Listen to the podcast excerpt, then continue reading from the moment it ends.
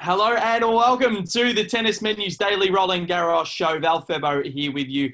Another bumper edition of the program today. And look, day one, oh, sorry, round one is all done over three days. The only Grand Slam that does it, and that's one of the quirks of the French Open, but it's nice to space out the first few the first few days just so we can get a good look at all of our favourite stars in action. Plenty to get through on the show today, but remember head to the tennismenu.com uh, to get an annual uh, subscription for just $99.90 US, which includes over 600 tennis specific drills and resources to make yourself a better tennis coach. And it's an absolutely fantastic, uh, fantastic product that Mark has put together. But the Ostapenko returning position, what the hell was going on there? She was standing halfway between the baseline and the service line last night. So we'll ask Mark about that. Uh, we'll talk about Denmark's great next great hope, possibly Clara Tauson, who defeated uh, Jennifer Brady in three sets last night. That was an epic. Uh, playing lead-up tournaments, Stefanos Tsitsipas and Andre Rublev, the finalists from Hamburg, both pushed to the absolute brink. And also, uh, can someone unseeded win this slam? There's a few still left in the draw. Some lucky losers possibly um, could go all the way. But before we do any of that, let's introduce my co-host and Mark Safulis. Hashtag Mark for PM and hashtag Mark best best uh, high performance coach in the business. How are you? I'm very well, thanks, Val. And I always like your intros. And um, yeah, what an extremely unbelievable uh, first round of matches at Roland Garros. I mean you know, to think that a lot of the, the seeds, some of the seeds are out. You think that some of the upsets that have gone ahead. You think about the qualifiers that have actually gotten through around, and the lucky loser. And we're going to touch on Marc Polmans, the uh, the boy from Maribyrnong, which uh, I'm very excited that he's uh, he's through. His brother Greg was with us at Maribyrnong College for a year, and um, great family and super super effort from Mark last night. So I want to touch on that. But you're right, the court positions and the balls are still a huge factor in this uh, French Open, and we'll definitely touch on the Ostapenko court position and yeah. uh, a little bit different to Dominic Thiem, but uh, we'll go through that as, a, as the show goes on. Well, you've also got some good stats on Nadal playing with these balls, so we want to open those up as well. But without, it wouldn't be the show without Joel Frucci. Joel, how are you? I should come up with a hashtag for you as well. Hashtag Joel, Joel Premier. well, I've never had a hashtag made, made about me, so well, uh, yeah, that, that'd, that'd be yeah, well, well, that'd be interesting. But uh, no, good good morning, Val. Good morning, Mark. And uh, yeah, I'm uh, extremely pleased as well, and it's because of Mike Polmans. What a win! I, I love him. He's great, hmm. infectious. He is, and he's one of the nicest guys that we've got on tour, and um, it's so good. Thank God an Aussie got through to the second round because um, it, it's happened a few times over the last decade where we haven't had one go through. I think there was uh, once at Wimbledon, and it's happened twice at the French Open. So thank God we've got one through. But look, we'll start off with the women's draw. Um, there are a few interesting matches there overnight, and um, Karolina Pliskova pushed the absolute brink, and I thought I thought she was in a lot of trouble against Mayar Sherif. The, we can call her the Sheriff now because that's pretty much her name. Um, it's just it's all in the name, isn't it? Uh, the Egyptian qualifier, the first Egyptian player ever to play in a main draw at a Grand Slam. Um, absolutely fantastic performance from her to push the number two seed all the way, but Pliskova through 6 7, 6 2, 6 4. Laura Siegemund over Kiki Mladenovic. Well, this one Mladenovic, look, I don't know what's wrong with her. I really don't because mentally she just seems so fragile at the moment. There was another issue last night, which we will touch on. Um, but Siegemund through 7 5 6 3. Ludmila Samsonova pushed Sofia Kenin, the Australian Open champion, but Kenin through 6 4 3 6 6 3. Aryna Sabalenka through no problems. Clara Tauson over Jennifer Brady, the US Open semi-finalist, 6-4, 3-6, 9-7. Served for the match at, I'm pretty sure it was uh, 7-6. And uh, Brady got the break back, but uh, Tauson ended up finding another gear and going all the way. Sloane Stevens also through over Vitalia Diachenko pretty comfortably in straight sets. Elena Rybakina also through with a big win over Sorana Cirstea, 6 love, 6 3. That's not one I was expecting. Um, Danielle Collins through sort of on her comeback from injury. There was a lot of verbal. Um, or sort of verbal noise coming out of her mouth last night. We saw Niculescu threw in an underarm serve and Collins put it away, and there was a huge come on coming out of that.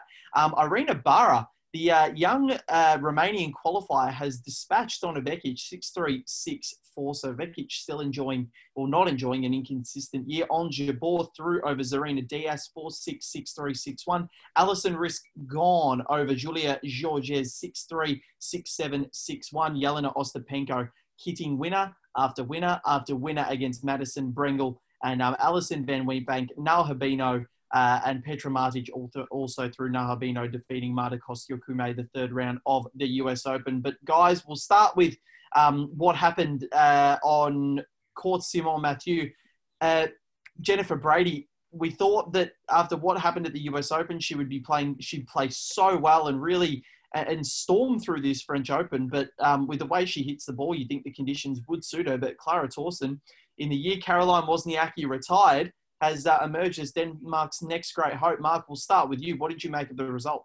Yeah, very interesting. I was um, uh, a friend of our show and obviously part of the tennis menu, Shane Liyanage from Data Driven Sports Analytics, was doing some analysis on the, the match of the forehands, he called it. And, you know, Tauson was obviously um, won it in the first set and then Jennifer Brady bounced back. But uh, yeah, obviously a, a, great match. And, you know, I, I, did think Brady probably would have suited these conditions with a bit more time on the ball, with a bit more space to be able to really load up on her forehand, which is an absolute weapon of the game. But uh, obviously it wasn't to be. And, you know, a nice long match, which, uh, yeah, I, I, wasn't sure which way it was going to go at one stage. But, um, yeah, Tauson's come through on it with a great result for her. And Joel, you you watched this match closely. Uh, yeah. and you sent me a text during it saying um, neither player wanted to win it. What was happening at seven six in the fifth? Yeah, well, I mean, both players had match points. I think Jennifer Brady had had two or three, uh, and then uh, Clara Tauson had, I think, a, a, similar amount. And she actually missed a, a, really easy approach shot to put the match away.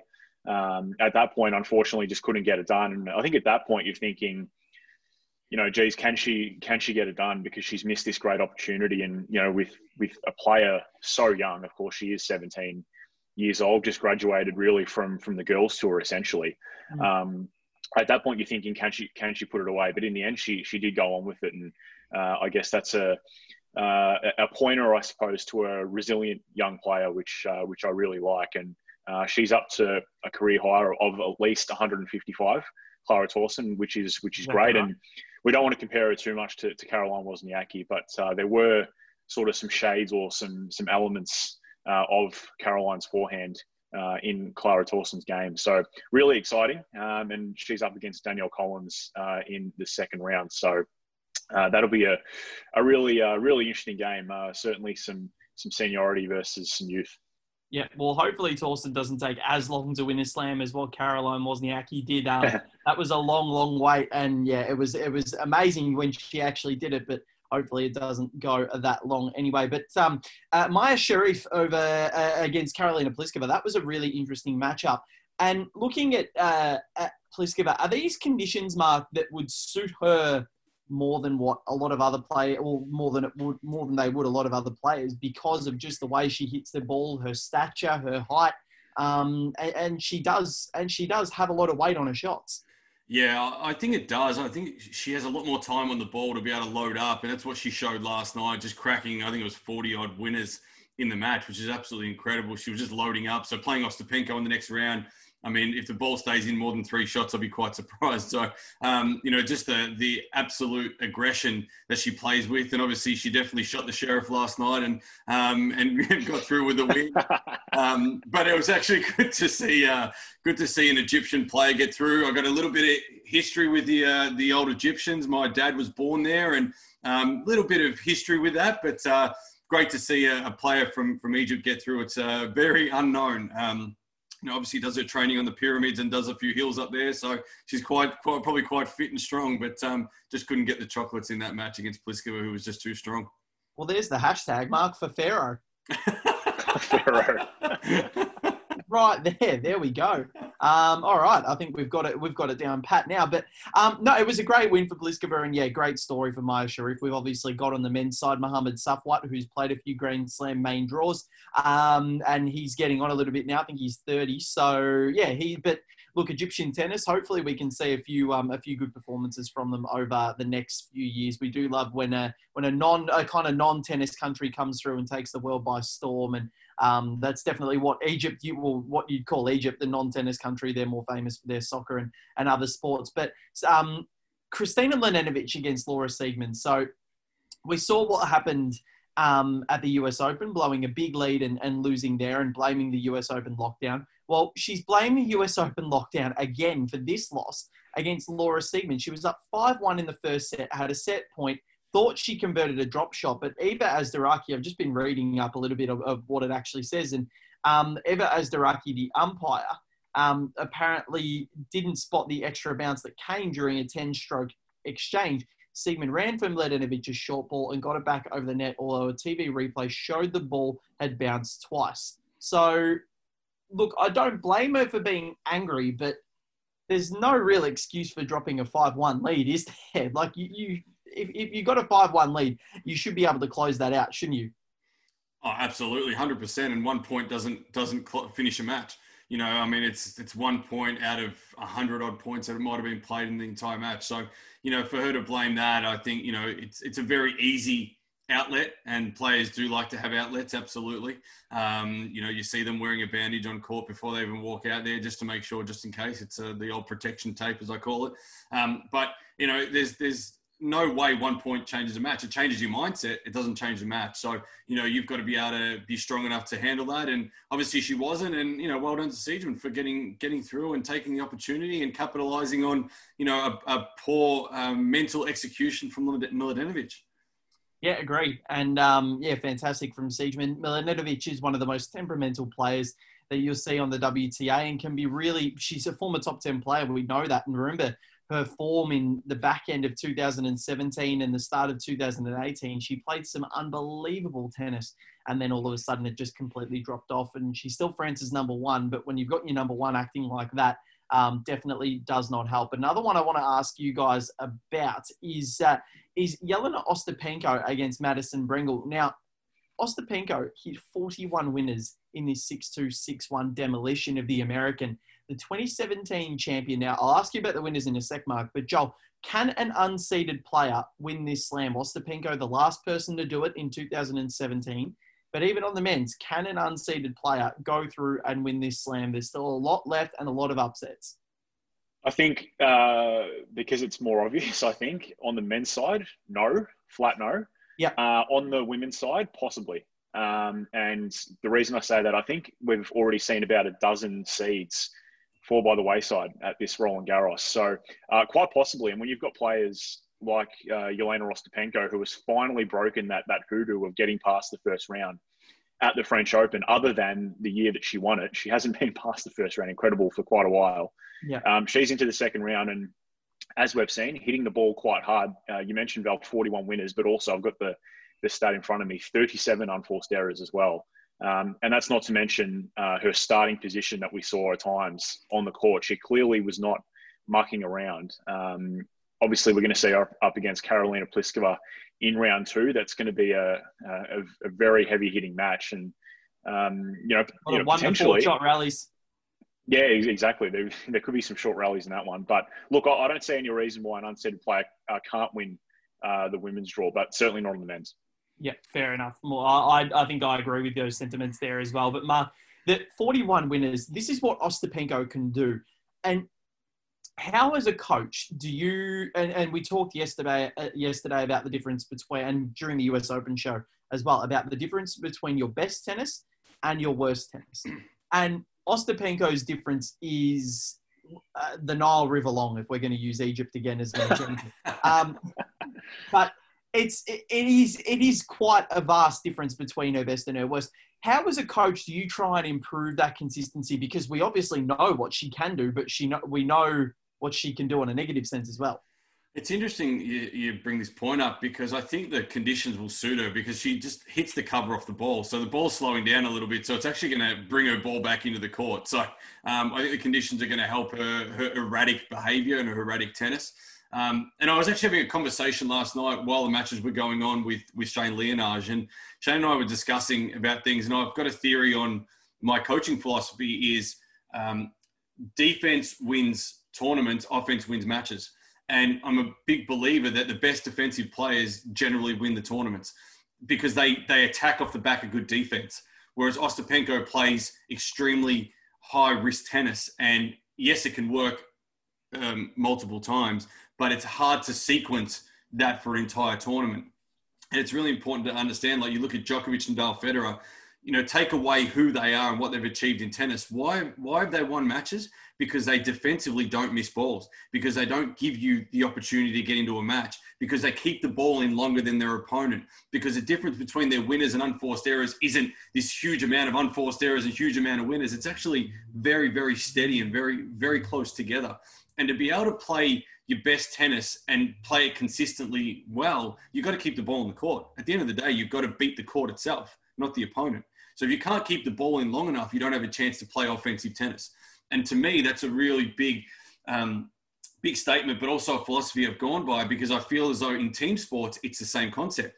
You've got to defend first and attack off the back of good defense. You know, I know liking it to AFL is where Richmond Football Club has done that for three or four years now, where we've dominated the game. Why? Because our defensive structures outweigh our offense and we, we score on the back of good defense. And then you look at all these players that come in and you look at the Gael Monfils as we discussed at the start of the tournament, you know, great offensive skills, but defensively doesn't stay in the points long enough, isn't consistent enough, isn't his strategy is to, to beat the guy with multiple winners and flashy tennis. And that can only last so long. And, you know, yes, players do win with great offense, absolutely. But the consistent level of the game isn't the Elena Ostapenko's. And, and that's where I feel as though this tournament – I feel as though she will be able to be a better player in this tournament because the conditions are slower and will control her ball more often. So it won't be as erratic as probably normal. Now, remains to be seen playing against Pliskova what will happen. It'll be a, a bash fest, no doubt. Um, and who can keep the ball in longer is going to win the match. And that's basically plain and simple of, of the game. So um, I hope that answers your question, but I'm really, really passionate about the ability to keep the ball in longer wins matches. And, you know, yes, you've got to have offense, but you've got to keep the ball in and, and keep your errors to a minimum. Yeah, and I guess that's why uh, a, a, guy like Gael Monfils has never beaten Novak Djokovic because he tries to play that sort of impatient style tennis, and Djokovic will play out there all day if he has to to try and win a match. And I love the example of uh, bringing the Tigers into the fold here because. Uh, 2017 and 19. Hopefully 2020 as well. But um, no, we'll move we'll move into the into the men's side of things as well now. And look, Novak Djokovic against Mikhail Ymer last night was unbelievable. Did anybody see Ymer's tweener um, Unbelievable! What a Djokovic shot in the third in the second set.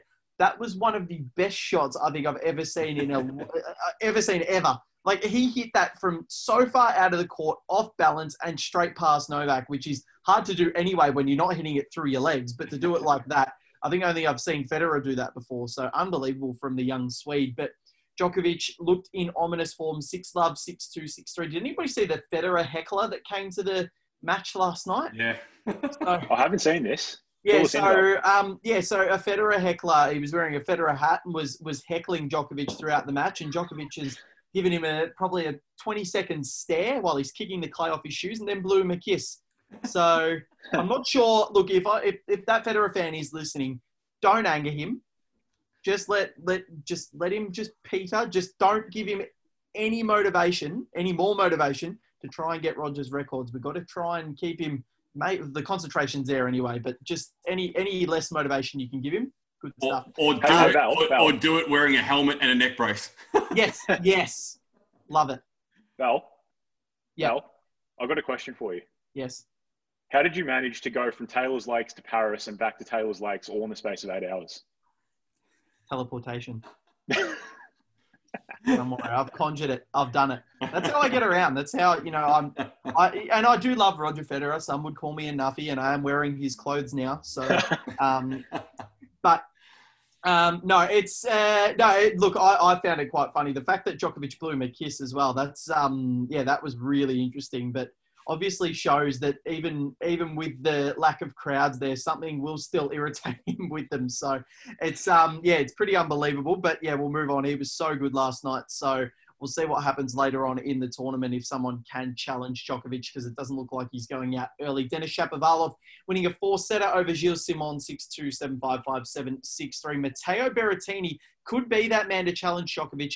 He hits the ball cleanly and he clubbed Vasek Pospisil off the court last night, 6-3, 6-1, 6-3. He looked supreme. Stefanos Tsitsipas, two sets to love down against Jaume Munar, uh, 4-6, 2-6, 6-1, 6-4, 6-4. He gets over the line. And the guy that beat him in the Hamburg final on Sunday night was down two sets to love on Sam Querrey. And uh, Querrey actually served the second set at 5-4. Rublev broke back and then um, ended up losing it in a tiebreaker. But uh, six seven six seven seven five six four six three in three hours and seventeen minutes. That's a long match for Rublev. But will he be better for the hit out? Who knows? And same with Stefano Tsitsipas. Roberto Bautista Agut, big win over Richard Gasquet, 7 6 6 2 6 1. Marc Polmans over Ugo Humbert in great form, 6 2 6 2 3 6 6 3. Amazing win from the young Australian. Brilliant stuff. So good to see him into the second round. Deserves it thoroughly.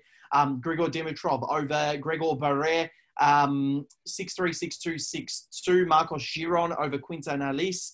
Um, Cristian Garin over Philipp Kohlschreiber in four sets. That's a solid win. Kohlschreiber is a very, very tough customer, still at the age of 35.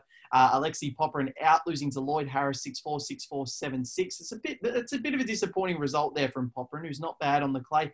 Kevin Anderson through over Laslo Djere in straight sets.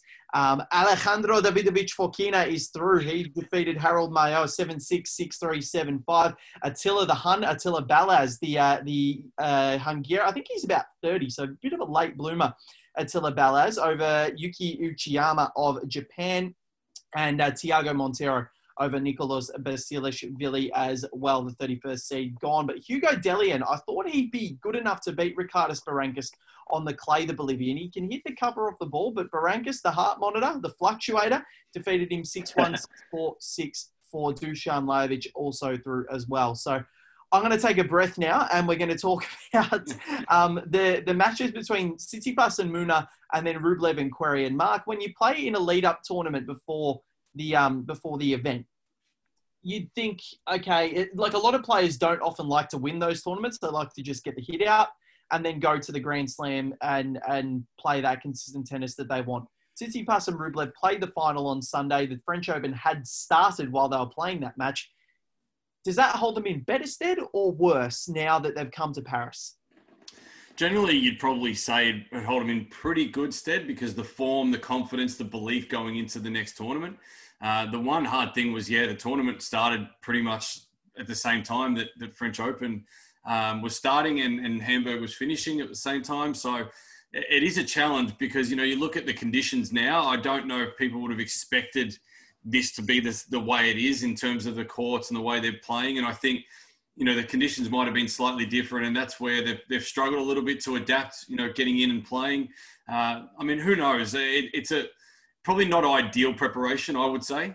Um, but when you're looking at haven't played tennis for six months, haven't had an income, haven't been able to do anything, and all of a sudden you're in the final, you're doing really well at a tournament at a 500, and you can get some pretty decent pocket money out of it. You know, it's a bit, a bit of a catch 22, isn't it? Whether or not you you continue and go, I want to, I want to give this a real crack and win it, or no, you know what, I need to get out of this tournament and and get ready for the for the Grand Slam. So I think they, they found their feet obviously a little bit later than they would have liked, both players in the matches, obviously being two sets to love down. But, you know, they, they have played a lot of tennis now. You know, is this gonna is this gonna hurt them moving forward? Quite possibly. I mean, they could be quite quite exhausted getting into the second week of this tournament if they do happen to get to that point. So there's a lot of pros and a lot of cons in terms of uh, you know whether or not you want to play up to right up to that tournament. But um, I think this might have hurt them just a little bit going into this this event. And I think there's a bit of fatigue, also the, the lack of conditioning from, you know, the, the obviously the conditions that they're playing in compared to Hamburg. So it'll be very interesting to see how they go over the next few rounds. Yeah, I do agree. And Rublev is one that, you know, Querrey's never the, the first round opponent you want to get, especially like if it's on grass, you really don't want to get him in the first round. But even on the clay, he has won titles on the surface before and in Europe as well. I think it was Belgrade back about 10 years ago that he won a title there. So um, tough win for Rublev, but the draw did open up for him with the loss of Daniil Medvedev. So Martin Fucsovics there. And then the other seed, um, Tiago Monteiro took care of him. So Nicolas Basilashvili out. Dusan Lajovic and Kevin Anderson in the second round. That's an interesting one. So the winner of that will most likely be uh, meet Rublev, um, who plays Alejandro Davidovich Fokina. But then if you've got the other uh, some marks I smile there, um, in the other side of the draw in that quarter, you've got Shapovalov, Dimitrov, um, and Tsitsipas. So Tsitsipas won't get a seed up until the fourth round if he gets there, but that seed will be Dimitrov or Shapovalov. That's not going to be easy at all. So yeah, I, am not sure if fatigue will. I think it'll be. It's going to be difficult for both to, to actually get through. But Rublev's draw has opened up a lot more than what Tsitsipas has. So yeah, it's it's very peculiar to see what's going to happen here. But we'll look. We'll, we've got to get to this one. Marc Polmans, what a win over Ugo Humbert last night. And Joel, we had him on our podcast Breakpoint earlier on in the year. Um, yeah. How good is it to see him getting through to a second round at a major that's not in Australia? I think it's his first non-Australian Open main draw win at a Slam. So amazing story, and to beat a Frenchman as well, who's in great form. Yeah, exactly. There was a lot to gain for Marc Polmans. Um, he's, I think he's pocketed nearly 85,000 euro uh, in prize money just by reaching the second round of Roland Garros. So that's a, a very big ticket uh, for him. Um, but also, uh, he's picked up a career high of 112 uh, at least. So nice little rise for him there. But to think that um, him as a lucky loser, having lost to, I think it was it was Liam Broady, wasn't it, that yeah. he lost to Broady's in qualifying. Yeah, and Broady's out now, who uh, well, at the time was actually in quite quite solid form himself. But to think that a lucky loser has gone from being knocked out of qualifying to then knocking off 41 in the world, Ugo Humbert, uh, in round one of Roland Garros is is brilliant in four as well. Um, obviously, Ugo Humbert was in was in really really good form. Beat Daniil Medvedev in Hamburg. He had that nice little moment with his mum as well. Um, yeah. if, if you guys saw that, that was that was that was quite nice. Um, but clearly, Mark was able to take advantage um, of what was a stuttering second serve from Ugo Humbert. I think it was at the end of the second set. Ugo was serving uh, on his second serve at uh, 15%. Um, I think on the second serve points, he'd won something like three out of 20. So that is just, you're never going to win anything really at that level um, when your second serve percentage is that low. So, look, great win by Mark. Um, obviously, we love the Legionnaires cap, and uh, when that guy is smiling, it's just really infectious as well. He's got a lot of energy on court, and uh, yeah, just really, really good to see, especially when you know we think about all the other Aussie men uh, that have lost on the clay so far this tournament. Yeah, it's a great point, and you know, Mark's obviously one of those kids who um, I've known for a long time, and he's done a lot of training with us when I was coaching Dane Propoggia, and um, he actually is one of those kids that works that hard, and I'm so proud and so glad to see it occur that he gets a, a, result like this and gets an opportunity. He's done it his own way. He's funded himself. The parents have put so much time and effort in, and it's a real credit to the family that have stuck together and that have known the process and that have really worked hard with Mark, obviously, to to achieve his his dreams. And you know, I think he's not far away from breaking that top hundred now, which is which is really cool for him. And um, it's someone who deserves it. And and if there's ever anyone who deserves it, it's it's Marc Polman. So you know, just because he's an Aussie, it's not that. It's it's just he's worked so hard for it and uh, had to do it a really hard way and gone the long way around. And you know, congratulations to him and his family for everything they've done. And you know, hopefully this continues. And I'd sent him a text message uh, after his match, and he replied straight away. And just such a grateful young man and, and such a, a, a, proud young boy. So congratulations to him. And, you know, hopefully he goes on with it from here and, and can actually get another result um, in the next round. It would be really good to see him back it up and, and get that win, which would be great for, for him and Australian tennis. Uh, no, no, he, he, I couldn't agree more. And yeah, he's, he's one of the humble guys as well. He hasn't lost that at all in, in his journey. So fantastic to see. But just quickly, um, before we get to returning positions, before we do go, Novak Djokovic in set two last night, uh, Ymer hit 75% of his first serves in. Not a bad server, has some pace on it. He only won 27% of first serve points. That is ridiculous returning from Novak Djokovic. Um, and if if that's any sign of, of what's to come, he's in for a very, very good tournament. But returning positions, Dominic Thiem, we saw him returning from the back of the court as usual. Uh, Rafa was in a little bit. Jelena Ostapenko was halfway between the service line and the baseline. Not sure what was going on there, but must have helped the ability to hit winners mark. I'm not sure, but um, you've got some stats on the balls as well, and and, and what's uh, and and what they're doing, and and just how they're sort of acting, especially for Rafael Nadal as well. Yeah, it's interesting with her court position because seeing Ostapenko stand there, obviously she's done the. Uh, the Roger Federer saber. Um, she's taken it to a new level, and she's standing right up on the on the service line. It's really good to see someone change it. I mean, the the conditions need us to play up the court, and there's no doubt she's taken that to a new level. But um, in Dominic Thiem, it's interesting because he's still starting back, but as he plays his first ball, he's actually uh, ret- returning back to that baseline a little quicker than probably what he would normally on a clay court. So, you know, obviously everyone's trying to push up the game a little bit closer to the baseline, which is just adapting to the slowness of the court and the heaviness of the balls. But when you talk about the tennis balls, and there's a lot of controversy around the tennis balls. Shane Liyanage, again, and um, great data that he's bringing up on his Tennis Nerds blog. So if you check that out, it's pretty cool on uh, LinkedIn. He's got a 98, Rafael Nadal's got a 98.2% winning record on clay with Babolat balls. 98.2% winning record with Babolat balls. With the Wilson balls on clay, he's got a 92%. So he dropped 6% with the difference of balls. That's really poor. That's so it's, poor. It's crap. I mean, he's, he's got to lift, he's to lift his game. Like, got to lift his game. But it's interesting because he, you drop down to the head balls on clay and he drops down 86%. So there's a, a 12% difference between a, a ball on the same surface. Now, how that plays into effect here at Roland Garros, it's going to be very interesting because it's been a massive talking point.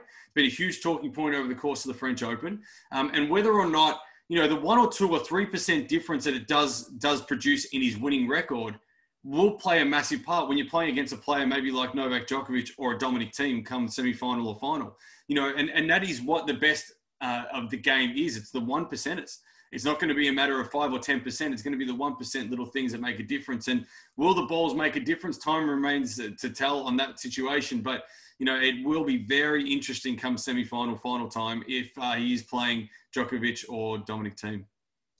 100%. So it's going to be, I'm, I'm so excited. I wish we could just fast forward to the back end of the tournament right now because I would love to see that Rafa Thiem semi final um, if, if we do get it. But tomorrow or tonight, I should say, uh, the matches coming up Alina Svitolina against Renata Zarazua, the first Mexican woman in 20 years to uh, play in a main draw Grand Slam, well, first uh, one in 20 years to win one a main draw Grand Slam match. Svetlana Pironkova against Serena Williams, round two. So they get uh, fourth uh, quarterfinal at the US Open and now a second round here. And look, whether Pironkova has learned something from that and can use the conditions to her advantage, um, if she can get Serena moving, I think this is the time that she's going to beat her. Uh, Mackenzie McDonald against Rafa Nadal, Alex Zverev against Pierre-Hugues Herbert, uh, Stan Wawrinka in action against Dominic Koepfer is in great form. Uh, Jack Sock and Dominic Thiem to uh, Sock, obviously former top 10 player, and Dominic Thiem, the US Open champion. That should be a cracking matchup. Uh, Simona Halep against her compatriot Irina Camelia Begu, Caroline Garcia against Alexandra Sasnovich,